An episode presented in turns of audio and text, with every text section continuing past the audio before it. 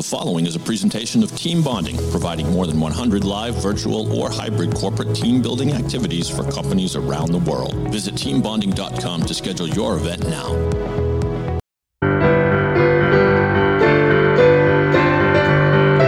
Hey there, team. It's me, Rich Renensland, and I'm welcoming you to Team Building Around the World, the podcast where I speak to people from the team bonding, team building industry from all over the globe. Today, I have with me, all the way from Sydney, Australia, Mr. Kingsley Seal, and he loves to be called Kingo. But of course, before we actually get to meet Kingsley, it behooves me to give some love to my supporters out there. This show is supported by Catalyst Team Building Network. Find out more about the world's largest network of team building providers at catalystglobal.com. And we also want to thank our friends at B1G1, which can make your business a real force for good. Visit B1G1.com to get started. But now, my friends, again, coming all the way from Sydney, Australia, we have a gentleman here who, well, he started this business, from what I understand, he purchased the business he worked for back in 2011 along with his partner. He has a real hands-on quality when it comes to running the industry, and he's produced and facilitated over 1,100 team programs and workshops for Be Challenged in Sydney. So please, ladies and gentlemen, give a big, warm welcome to Kingo Seal. Thank you very much, Rich. Good to be here. Thank you, my friend. That is actually a small group of people I keep penned up under my desks just so they can applaud for folks. How you doing today? Fantastic, mate. Ready and raring into what is the current normal and just ready to rip into another week. So just so we know, you are coming to us from Sydney. What time and day is it there, just so everybody is aware? Sure thing. So it's just after 9 in the morning, and it's Wednesday the 10th of June. So getting into the winter season now for us. I have not, unfortunately, traveled much in my life, so getting to do this means I have so far been to India, I've been to Hong Kong, I get to go all over the world, just for a half-hour segment at a time. It's pretty special to connect with people and just to hear what's going on in their worlds, and I suppose from that, it's the twofold. It's one, you hear things that are very relatable, and you can relate and sit there and go, wow, that's just the same as here. Right. And on the flip side, you hear things that are completely different from you as well, which... you know, it's pretty cool as well just to see how people function in a different part of the world. Indeed. So why don't we start off? Tell my listeners out there all about yourself. Yeah, sure. So as you sort of mentioned, from a Be Challenged perspective, about just under 10 years ago, myself and my business partner were working for the company, and we always loved it. And we just happened to go separate ways at one stage. I went and played professional rugby union in Italy, and he went and worked for a large events firm. And about 9 months later, we came back together and we're having a barbecue on his balcony. And we both talked about how much we loved the team building world and what we were doing with Be Challenged. So we just had the wacko idea of, should we buy it? You know, can we buy Be Challenged? Anyway, so from that barbecue, 6 weeks later, we purchased the company off the previous owner. At that time, there was three of us in what we would call a Kennard's Hire shed. So a bit like a hardware store shed sitting out the back, and that's what it was. Okay. And then we've grown it since then. So now, you know, back then we used to do about 12 programs a month. We were based just in Sydney with 3 full-time staff. I didn't actually work. We didn't have enough band and capacity for me to work for the company. So I went and worked at a pub pulling beers. And then we've grown it to where we are now. So, you know, we were running up to about 60 to 65 programs a month. We've got the 3 main offices on the east coast of Australia. So Sydney, Melbourne and Gold Coast. Mm. As a lot of people are probably aware, Australia is a very big country. Yes. So we operate mainly on the East Coast. And, yeah, we're a company that definitely breathes our values. Myself and Oliver are quite fun, unique characters, I guess, and we kind of invite our team to bring that uniqueness to the table each and every day. Fantastic. Now, as much as I want to dive into the rabbit hole that, I got to back up a bit. You were a professional rugby player in Italy. Yeah, and let's not dwell too long on that because I don't like tooting my own horn. So okay. I played rugby for quite a while in Australia. I went through the junior system a little bit and never quite really made it here, if I'm being really honest with you. But because I've got a British mum, I had a European passport, so I was able to go play rugby in Venice, of all places in Italy, and I played a full season of professional rugby over there, and that was a great experience. I learned a lot. The day I landed, my coaches insisted on speaking Italian. I didn't speak a lick of Italian. And a week later, they wanted me to make a lot of the calls and make a lot of the decisions with what limited Italian I had. So it was a pretty cool experience. Coming from professional sports, teamwork is right there. It's already part of the job description. Did that help you build the company values you were talking about?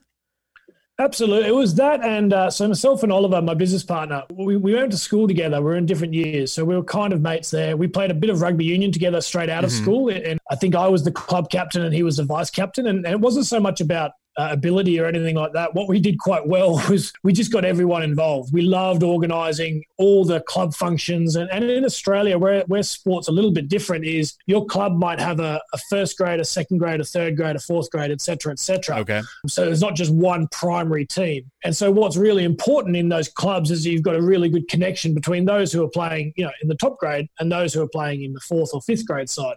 And so that was something we started seeing that we were quite good at. As well as that, we worked in a pub together, which again, you're trying to bring people of different levels. You've got your, what we would call a glassy, you know, someone who picks up all the glasses that everyone's drinking. And then you've got right through to your, you know, your GM and your head managers.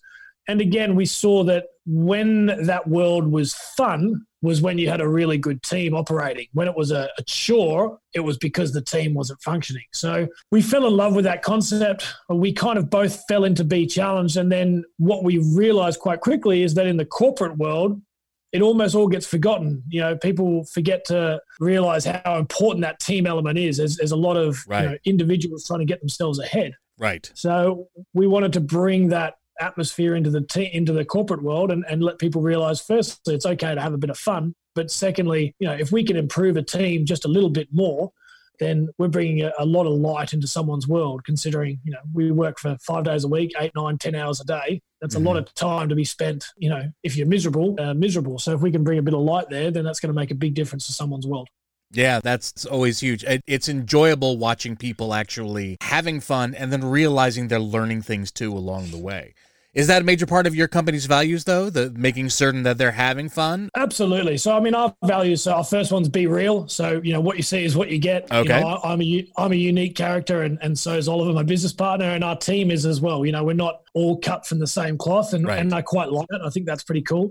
Our second value is be playful. So we encourage people to be playful in everything they do. You know, we get up in front of the crowd, and I always say to my guys, if you're having fun, then generally speaking, your crowd's going to be having fun. So let's make sure we enjoy it. So yeah, we try and bring that in everything we do. We're very big on our own team. You know, up until this year, we have a retreat every year. We have our own conference. We have our own Christmas party where we fly everyone in. We have catch-ups throughout the year with our contractors. You know, we encourage people to look for ways to have fun each and every day, because I think that makes a big difference in their world. Awesome. Here at Team Bonding, we have what we call the power of play. What kind of play do you recommend for people? In terms of day-to-day or in their corporate world? Both. Either. I think little things, like I take it right back to, you know, if you're a young person and you're living with a housemate, you know, just create a bit of competition around something small, you know. Sure. Whether it be I made my toast first in the morning or something along those lines. You know, there's no harm in doing that. The other thing I always just say is, look, go out every day and try and make someone smile. If you have that sort of mentality, whether that be, you know, I've got 3 children, so, you know, whether that be for me to make a silly joke for one of my kids and get them smiling, whether it be to send a quirky text to my wife to get her to giggle in the middle of the day, or whether it be to walk into the office and be a bit vulnerable and allow people to see you in a different light. You know, we have what we call budgie smugglers. I'm not sure if you've got them, but Speedos you'd call them, I think, in the States. Oh, okay, great. And we've got Be Challenged branded Speedos, and I'm not a small human, and neither is my business partner, but. You know, during what's been an incredibly tough 3-4 months, you know, we were constantly posting photos and videos of ourselves in our team WhatsApp group, just doing something silly in our Speedos. And, you know, the sole purpose of that is to get a little laugh, because we think it makes a big difference. So tell me about the dynamics out there. What's a team look like on your side of the world? Yeah, great question. Definitely in Australia, one of the big things people value is that collaborative mindset. So, you know, your sort of traditional dictator style leader, it probably isn't going to do too well out here unless they're They're good at then, they like people to make decisions, but they want to involve the team. So that element of empowerment. So for us, if we're thinking about like activities that work really well, things like the big picture, beat the blocks, chain reaction, things that highlight the value of collaboration and also highlight the value of each and every person. It doesn't matter what level they're at. Mm. You know, no one's really interested if you're the CEO or if you're the new paper boy, you know, you're all on the same playing field and you should treat each other the same way. So everyone here really sort of warms to that element that doesn't matter what you're paid, what you've done, in the past. You know, no one's too big to take out the trash. You know, if the bin's overflowing, you take out the trash and away you go. And that's where we see strong cultures. Where we see it, where people struggle a little bit is where that mentality gets forgotten. And I feel that's definitely an Australian thing, if that makes sense. It absolutely does. Having now spoken to a few of you. Kingo, give me a quick second here. I need to pay some bills on my end.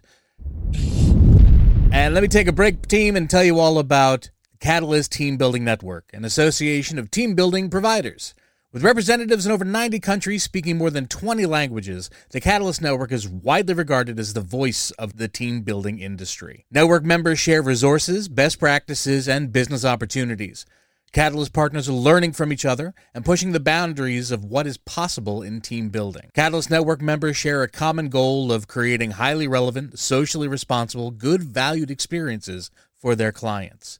For more information, please visit catalystglobal.com. The Catalyst Team Building Network, the world's largest network of team building providers. So, Kingo, how long have you been part of the?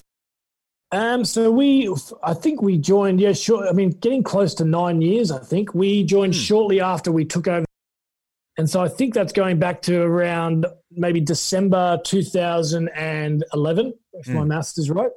And I'll never forget, you know, we met, so Guy, the CEO, and Ryan, who I believe his title is CFO, and, you know, decided, you know, it was a big moment for us. It was a big investment. We were going to pull this trigger.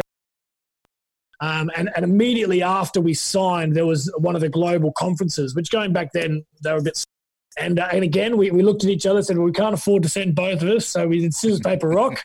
And Oliver got to go. So he got to go to his first Catalyst conference in Dubai, which was that. And from then on, we've been well and truly entrenched in the Catalyst world. What kind of global conferences are you talking about? I think it's every couple of years. So every 2 years, Catalyst holds a global team building conference where they invite all their partners and their partners are welcome to bring however many staff they might like to bring.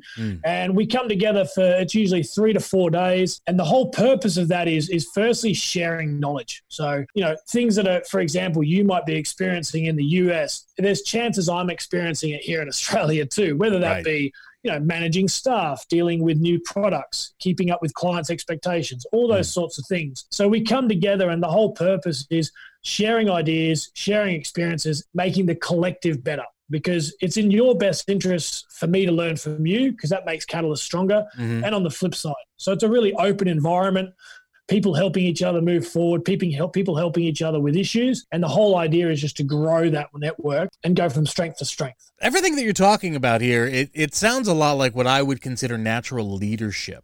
Do you think that's one of the most important things in being a part of a team is to find that natural leader? And what is it that one would look for in that case? Yeah, that's a really good question. I think the most important thing when someone's trying to lead, because I do believe that everyone has the ability to lead. I don't think anyone can say, oh, I'm not a leader, I can't lead. But I do think what they need to be really aware of is to make sure they lead their way and not try and lead in a different way. You know, some leaders are your motivational style, you know, get up in front of the crowd. They know how to speak. They know how to get people going. They know what they need to do. Then you've got the others who are jump in the trenches and just working from the front. Then you've got the others who are all about empowerment, you know, sit behind and actually let other people take the limelight, even though they're the ones kind of pulling the strings. So I think it's really important as a leader to recognize where do your strengths lie and then run with that. For Oliver and I, we've known for quite some time, our strength is dealing with people. And definitely, you know, when we say that, we mean our own people internally and then helping them work with people externally. You know, we like to think of ourselves as pretty good leaders of people. You know, we understand people. We get a good understanding of what makes them tick. And being really honest, we enjoy that. You know, it fills us up and makes us feel good. So we keep doing that. And then we develop the other areas as and when we need, or we bring other people in who can fill the voids that we might not necessarily have. Now, is that something that you always had a natural flair for, or is that a skill that you were able to develop in yourself? In terms of working with people? Yeah. I think it was something natural that I've then worked out to develop further. That would be the best way to put it. Okay. I've always got along with people. I've always been able to, you know, one-on-one with someone, get someone to open up to me. And Oliver's got the exact same trait. In fact, he's probably 1,000 times better than me. But definitely we get people to open up, be really honest and vulnerable. You know, you read anything about Lencioni or you see Brené Brown and they talk about that vulnerability trust. Mm-hmm. I do think we're quite good at getting to that first stage of trust quite quickly with a person and then working with them to get the best output that we can. Is that just with folks in Australia, or do you think do you have that with everyone, or have you found that there are, you know, particular places in the world where that doesn't work so easily? Yeah, that's a really good question. There's definitely environments that I connect with as an individual. So for example, the Ireland team, who we'd only met once, you know, going back 7-8 years ago. Right. After meeting them once for 2 days, you know, we planned a trip to Ireland for the following year. You know, you don't usually do that sort of thing with people. So obviously there was a connection there. You know, the New Zealand partner Stu here.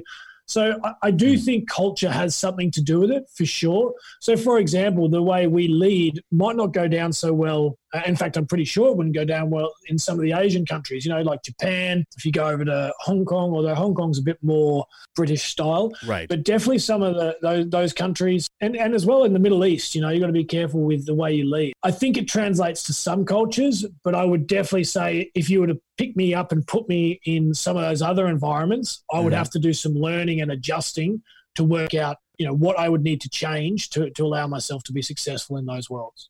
How fast are you being able to shift gears like that? Like, how good are you? I mean, I imagine you must be good at reading people if you are such the people person you claim to be. What do you look for when you first get into a new situation to see if your style is working or if you need to change gears? Yeah, that's a great question. You're probably asking me something that I almost do unconsciously, but right. I think what it is how do I describe this? So you're almost throwing out a few, I don't want to say the word bombs, but you're throwing out a few questions and you're seeing which ones are going to get the best reactions. And then that will determine which way you go. So, you know, for example, Oliver, my business partner, he might, in the first 5 minutes of the meeting, you know, there might be a few different questions that he asks. Some of them around the really serious route. Some of them maybe a bit silly and jokey. Some of them around a bit flirty, whatever it might be. And as you're placing these questions out there, you're reading the crowd and seeing what sort of reaction you get. And that's going to determine the type of conversation that you can have with that person. You know, if you're being shut down real quick when you start to talk seriously, but you know, you talk about someone's kids or you make a joke about having a drink on a Friday night and you get a good reaction, well, then let's start to feed our way into that sort of mindset. Let's still get the information across, let's still deliver the key message, but let's do it that way because it's going to end up a better outcome for both of us. Very good. You're being very helpful. Thank you, King. No worries at all. Hopefully if anybody was... See, when I first started doing this podcast, my thought was to actually teach people who know nothing about this industry how teamwork functions best from people in the industry. And that's a very helpful answer. Thank you for that. But let's talk a little bit on your corporate side. What kind of charities do you work with over there in Australia? And I mean, obviously, through Catalyst Network, we've got exposure through B1G1. So they'd probably be our primary charity that we work with regularly. And the reason, I guess, we like that is usually people want to run an event for a specific outcome. You know, we have a team who's struggling with communication, or we have a team that maybe needs to work on their problem-solving ability, or we need to realign everyone under the same vision, whatever it might be. Right. So that becomes the underlying issue. Secondary to that is that element of, hey, listen, we'd like to also give back. So you might have those two paired together. So the reason I like B1G1 is we can pair it with a program that hits a key outcome without jeopardizing the key outcome, if that makes sense. Sure. So we're not changing everything just to bring the charity element in, which while it's important, it's often not the primary driver. So it means, you know, a client can deliver a key values message at the start of their year, set up their year strong with their team, get everyone under the one banner, make sure everyone's clear on the expectations, the goals, all those sorts of things, while on the flip side, also giving back. So giving a bit of an insight into potentially a world that we've never experienced or couldn't even imagine, like not being able to get clean water, and able to support that world in a different way. So B1G1 for us is probably the number one. Mm-hmm. The other one we work with quite regularly is Starlight for Kids, a kids foundation here in Australia. They may well be global too, I'm not entirely sure. But the whole idea being producing content or, you know, if people are building toys, they're building billy carts, building bikes, all those sorts of things.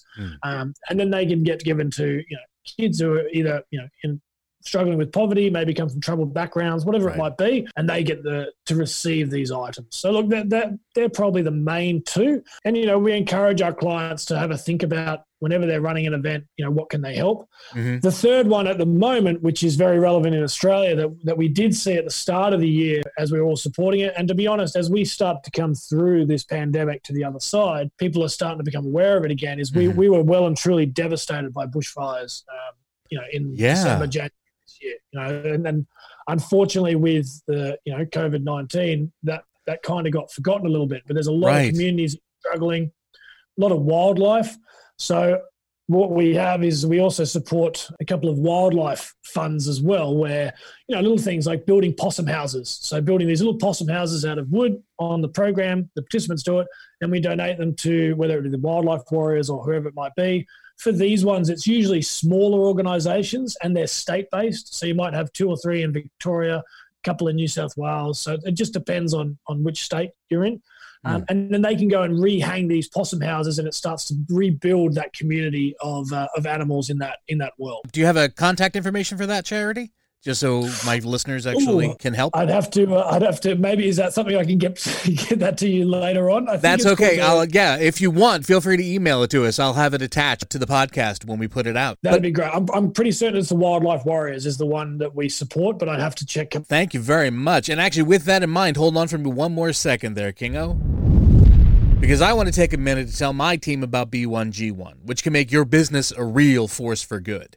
When you're part of B1G1, you bring new purpose, meaning, and relevance to your business by making giving a core of what you do. Unlike conventional giving models, B1G1 helps small and medium-sized businesses achieve more social impact by embedding giving activities in their everyday business operations to create a unique giving story. Every business transaction can impact lives, even from as little as just 1 cent.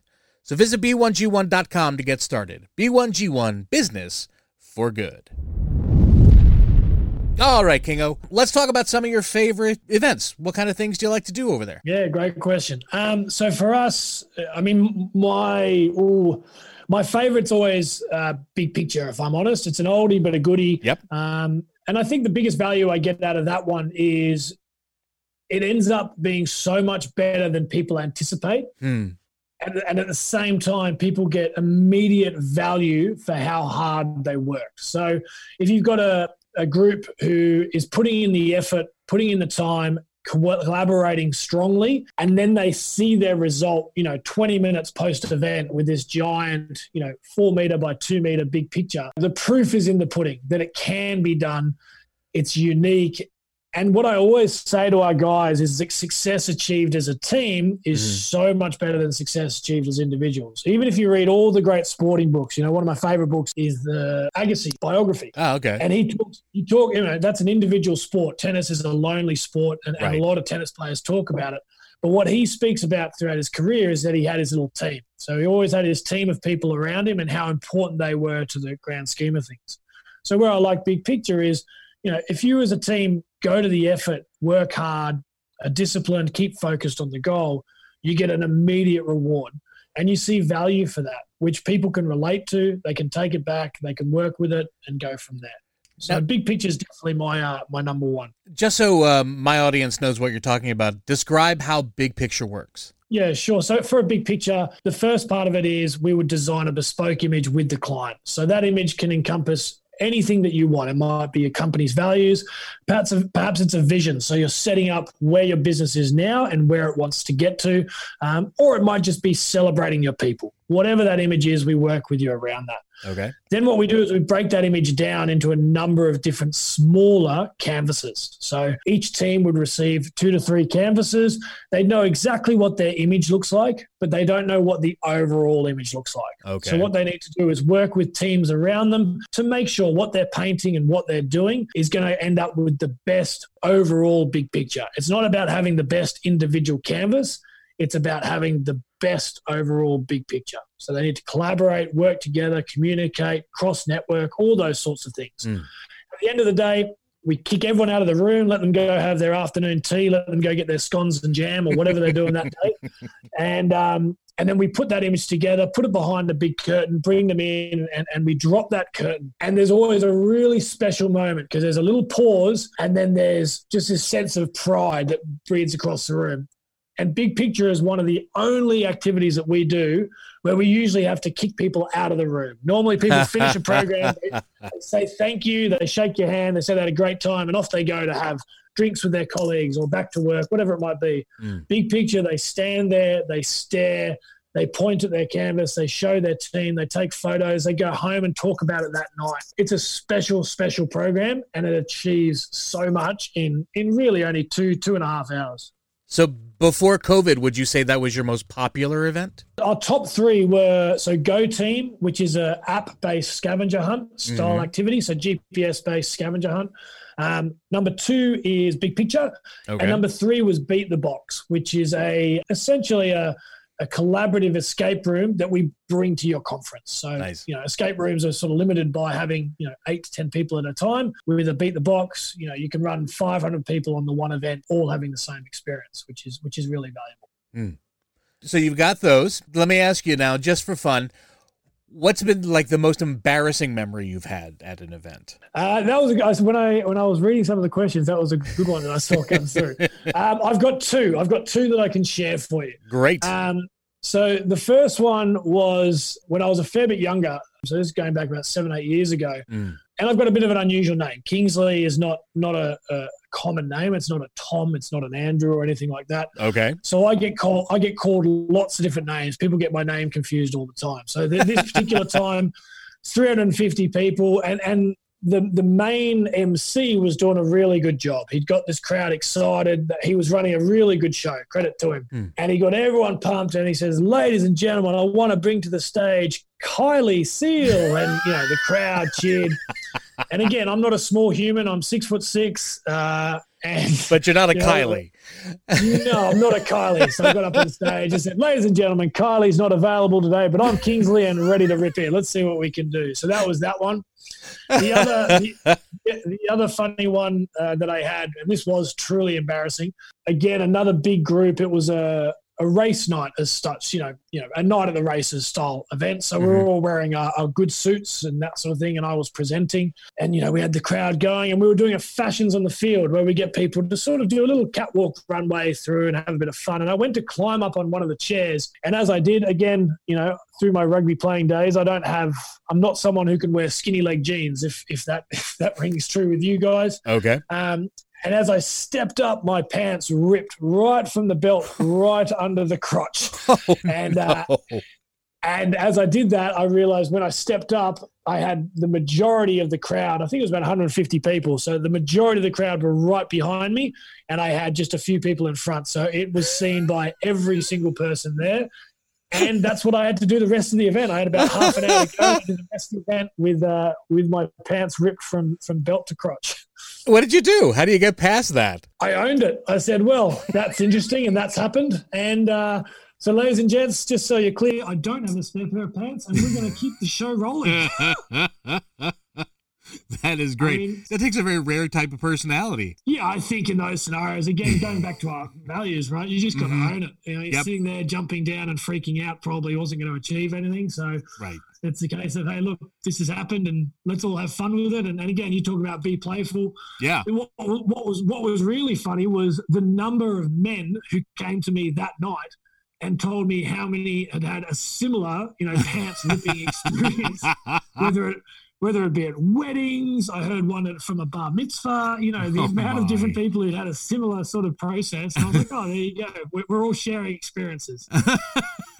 talking about your personal favorites and your bigger sellers from back when we could all gather together in the same place, how are you facing a lock-in challenge like COVID? For us, we kind of hit, we call it, like, it's like a traffic jam, right? And we're all running into the traffic jam at different times. Right. So we hit the traffic jam early to mid-March. And when we did, we literally stopped. You know, we had events pulled out from under us. Mm-hmm. Australia's, a lot of what we've been doing has been determined by what our government deems we can do, if that makes sense, which is true across the world. You know, people are just reacting the way they did. So we did what everyone in our industry did, and a credit to Catalyst. The beauty, again, of that network was we were all able to share ideas immediately. So it was all about, first of all, if we had virtual options, expand them, make them bigger, make them better, make sure you're ahead of the curve.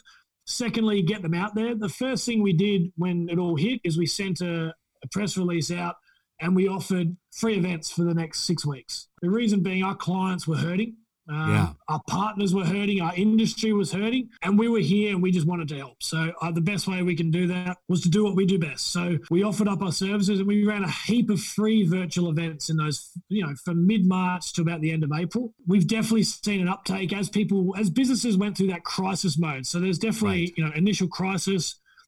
How do we work from home? How do we make this work? You've got kids because people aren't allowed to send their kids to school. Right. Once business came through that crisis mode, most organizations have realized, hey, this connection piece is really important, and it's more important now than it ever was before. So what we did was we just engaged with our clients, talked them through options. You know, we had to shift and understand that virtual programs operate at a different price point. It's a different methodology. You know, trying to push someone for longer than an hour on a video call can be, you know, detrimental rather than beneficial. Mm-hmm. So it was about working with our clients around what they needed, what they felt they could do, and then building on that. So, look, we saw some relative traction from May.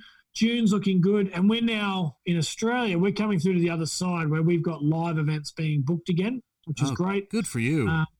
Our biggest challenge, if you like, is, and I think you'd have a similar thing over there in the States, is we're limited by what federal regulations say, but then states also have their own rules as well. Correct. So, in New South Wales at the moment, we're allowed to have, you know, 50 people in a room running an event as long as we observe certain guidelines. Mm-hmm. Whereas in Victoria and Queensland, which is where our two other offices are located, we're still limited to 20.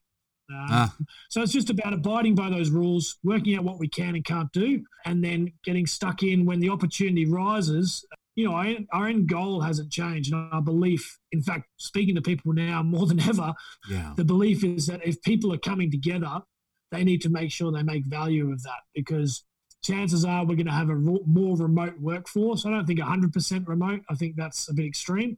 But I think workforces that weren't remote previously will now allow that flexibility and allow people to work virtually, you know, 1 or 2 days a week. So when they do make the effort to bring everyone into the one room or one space or bring everyone into the same environment for a conference, you really need to maximize that value because you're getting less face-to-face time throughout the year. So that face-to-face time needs to be capitalized on to ensure you get the best outcomes of working together. That's well put, Kingsley. I don't think we can go any further, except to say thank you so much for being part of the show. You're just, I see now why everybody's saying that you're so energetic. You're such a people person. And I can't thank you enough for being here. I say that because, well, I'm about to torture you a little bit myself. As I've told you before we started, we're about to go into the speed round. Now, for those who don't know, my speed round is, for the next 60 seconds, I'm going to be asking Kingo here a bunch of questions, easy questions. And his objective is going to be to try to answer them as quickly as he can, but as fully as he can within that time allowed. So, Kingo, if you're ready. Looking forward to it, Rich. Fantastic. Let's get going. What is your name? Kingsley Seal. What is your favorite movie? Shawshank Redemption. How many kids do you have? 3. Which one's your favorite? Oh, you can't answer that. Uh-oh, that's not no answer. Okay. What's your biggest pet peeve? People who don't have manners. You're going to sleep with your sheets tucked in or tucked out? No, tucked out, nice and free. What's your favorite sandwich? Ooh, ham, cheese, tomato, toasted sandwich. Nice. Cake or pie? Cake. Who's the kindest person you know? My mother. Do you have siblings? I do. I have three sisters. What's the best part of having siblings? They're all good cooks. What's your favorite family tradition? Christmas. We're a big Christmas family, and it's always a special time of year for us. Fantastic. Kingo, you now have my show record. For as long as I've been on, you hit 11 questions in 60 seconds. That has not happened before. So yes, the Aussies are on top. Well, I'm not gonna go there. I'm just going to stay non-political in this entire event. Ladies and gentlemen, my team out there, please give one more time a huge round of applause for Kingsley Seal, not to be confused with Kylie. Thank you so much, man. Thank you for being a part of the show. I would love to talk to you again later at some future point. And also, if we can get your partner involved, maybe we can get the both of you at the same time. Thank you very much, Rich. Yeah, we'd love to. And he was keen to be here today, just conflicts with calendars. So we'd love to chat. And that was really lovely. Thanks so much for connecting. Hey, thank you. And if anyone is looking forward to supporting the Australian wildlife effort that Kingo was talking about earlier, that's wildlifewarriors.org.au. That charity again, wildlifewarriors.org.au. And thanks to all my team out there for listening one more time to Team Building Around the World. If you like this show, please share it with your friends or colleagues, and we'd be grateful if you would subscribe to us on Apple Podcasts or wherever you find your favorite podcasts, and leave us a favorable review. If you didn't like the show, that's absolutely fine. Just shut up about it, and everything will be okay. Our past episodes can be found at teambonding.com. And my friends, I have been Rich Rinsland, and remember, if you are within the sound of my voice, you're now on my team, and I'm on yours. Thanks again, everyone, and we will see you next time.